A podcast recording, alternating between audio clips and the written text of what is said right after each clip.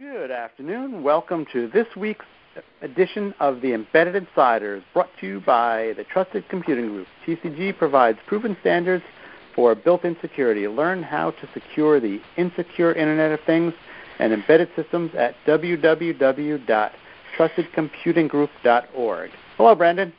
Hey, how you doing? It's Halloween. Uh, Happy Halloween, everyone. Happy Halloween. Uh, I'm Rich Nass, Executive Vice President of Open Systems Media. The guy on the other end is Brandon Lewis, Technology Editor, and we have a Halloween edition of Embedded Insiders because we like to keep it up to date and timely. Is, is that correct? Yes, keeping it fresh. We got some spooky things for developers and anybody involved in the electronics engineering community to keep in mind on this Halloween. Okay. Uh, top 10 things, spooky things designers should know. How's that? Yep, sounds good. All right, hopefully we can come up with 10. You go first. All right. The first one is that um, embedded engineers are probably going to have to deal with cumbersome tools and stacks as more semiconductor vendors continue to swallow up software vendors. What do you think about that? I don't know what you mean. Explain that. Well, uh, increasingly, especially over the last uh, two years when mergers and acquisitions were, were ripe, um, you saw a lot of semiconductor vendors starting to swallow up or partner more and more with software guys and kind of creep into that space. The problem is once a semiconductor vendor uh, starts getting really close with uh, either development tools or software stacks or operating systems, uh, they want to tune it to their architecture, of course. Um, what that does for most people developing uh, you know, on the software side, developing applications, et cetera, uh, it tends to limit the flexibility that they would have otherwise ha- otherwise would have had. Um, you know, there's always open source out there, but just might you know some of the operating systems, tools, et cetera, that you've come to know and love, uh, may be a little bit more uh, cumbersome to work with. Okay, I respectfully disagree because of the move to open source, but I get where you're going. And my first one is is along very similar lines. It actually wasn't the first one, but I'll make it the first one because it dovetails nicely with what you said. Uh, FreeRTOS is becoming much more prominent and will become even more prominent shortly. There's a big win that I'm aware of that I can't talk about yet, but um, FreeRTOS is just becoming really, really big and important. And if you're not looking at it, you should look at it. Well, speaking of dovetailing, I'll dovetail off that. Um, and actually, for this is, I guess, three and four. The third one is that, as we've discussed in recent weeks, uh, people who've been intimately involved in the MIPS architecture have reason to be concerned with uh, MIPS uh, being taken over by a venture capitalist firm. It's kind of interesting that one of the other IP vendors didn't come in and swoop up uh, MIPS, and you know, with their expertise in just managing, you know, the IP uh, semiconductor IP business model. Um, but uh, along from that, so those guys are going to have to learn some new architectures, uh, perhaps. And then if they move to ARM, people who are working on the ARM architecture may need to transition towards RISC-V because RISC-V being open source, and this is where it dovetails, really um, presents some unique value propositions for uh, chip chip guys. But if I'm very comfortable with ARM, why do I need to know any, something different? Well, because you want the cheaper one, right? okay. So we're on the inexpensive bandwagon with FreeRTOS, Risk Five. Okay. All right. What's yours? Speaking of RISC-V, I think we're on to number five now. What's yours? Uh, machine learning is not science fiction, not even close. Mm-hmm. It's here today. It's in use, and you better get used to seeing it and be comfortable using it because it is in your future. If you're doing anything IoT related, industrial IoT related. Yeah, I totally agree with that. And one of the interesting things that uh, both you and I have heard over the last uh, in the recent future or in the recent past recently is that it's not only just uh, neural networking from you know some backend data center in the cloud or even these uh, neural networking chips. Uh, it's actually uh, software guys like operating system guys are uh, starting to look into how they fit in the uh, neural network AI machine learning equation. So it's really taking hold and it's going to affect everybody. Yep, agreed. Well, unfortunately, that was one of the ones that I had too. So I'll skip skip ahead. Okay, the, I got another one. Okay, go for it.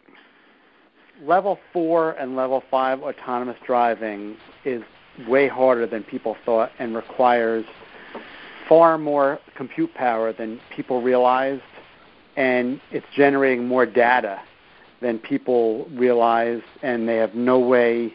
They don't have any idea what to do with all this data how to get it out of the car and into the cloud or wherever it's going. Uh, 4G cellular is obviously is not an option, um, and I don't think there is a good option out there now. Oh, that that's uh, plays in nicely with machine learning, huh? Exactly. well, how? Explain that. Hold on. Do you want me to explain it to you? Yes. Well, um, I think that there's gonna, you know, machine learning is a a, big part of machine learning, one of the four, you know, the leading uh, application areas is object uh, recognition, detection, et cetera, et cetera. And in the autonomous vehicle, that's obviously plays a huge part. Um, so the more that you can do with uh, using artificial intelligence technologies to uh, cut down some of the decision making and uh, you know processing requirements that would exist uh, beyond the car. So you know, sending data beyond the vehicle itself and just having it doing that inferencing in on the vehicle platform itself, uh, the more it could help uh, eliminate some of those data and uh, processing requirements at the edge node, which is the vehicle. Okay, I'll buy that. All right. You said that Where are we now? eloquently. I'll I'll believe you. Where are we now? Seven. Uh, I got another one. You ready? Yep. I am ready to declare a winner in the war of the low power wireless WAN. Okay, let's hear it. LoRa. Why? Uh, simply because in my travels, that's the one that people are picking. Um, it is probably the technology leader, not definitely. I still have issues with the business model behind it, but it seems to be the horse that everybody is betting on. And as we know, it's not necessarily the best, best technology that wins. It's the one that gets the most support. Yep. Uh, yeah, they they do have infrastructure deployment uh, challenges ahead. Not that, that it's a challenge; they just need to get the infrastructure out there, and we'll see what 3GPP has to say about that. But I'm in agreement with you. Really? Yeah, I am. I, I I'm a LoRa believer. I'm glad we're recording this. Yeah. Don't get your hopes up. It won't happen that often. That's it. That's my predictions for this Halloween day. I have two more. Okay. One is that, uh, so this is number nine, I think. One is that security is going to end up costing people in one way or the other. Um, and I think, and I don't mean you know all the brand branding problems and costs that come from breaches. Um, after the Equifax uh, thing happened, you know, this it doesn't translate directly into the Internet of Things, but it's just a signal of of security breaches really reaching the public consciousness, the front of it, and once that happens, people are going to be increasingly wary, especially, you know, I mean, it's your it's your credit. Um, so I think that whether companies like it or not in our space, they're either going to have to embrace doing that, uh, building secure products, end-to-end system of system products uh, in-house, which is going to be really difficult.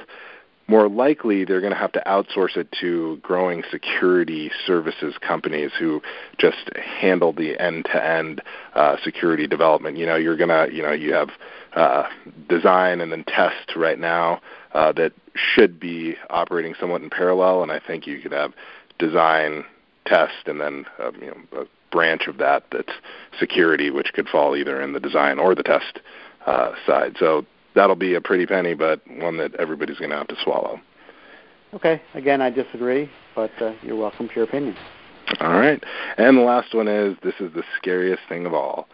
How much longer is Rich Nass going to be covering the embedded computing space? Wow. Uh, I, I didn't realize that there was a finite time limit on that. No, I mean it's it, it could be could be terrifying. I, I'm, all of the things that you've been doing lately, a lot of them are really exciting. I think you might be around for decades to come. Uh, you can probably plan on that. Maybe that's my nightmare, not everybody else's. I will outlive the RISC 10 architecture. Sounds good. Very good. That was this week's Embedded Insiders. I am Rich Nass, here for eternity. That was Brandon Lewis, and we are brought to you by the Trusted Computing Group. TCG provides proven standards for built-in security. Learn how to secure the insecure Internet of Things and embedded systems at www.trustedcomputinggroup.org. Have a good one, Brandon. You too. Happy Halloween. Thank you.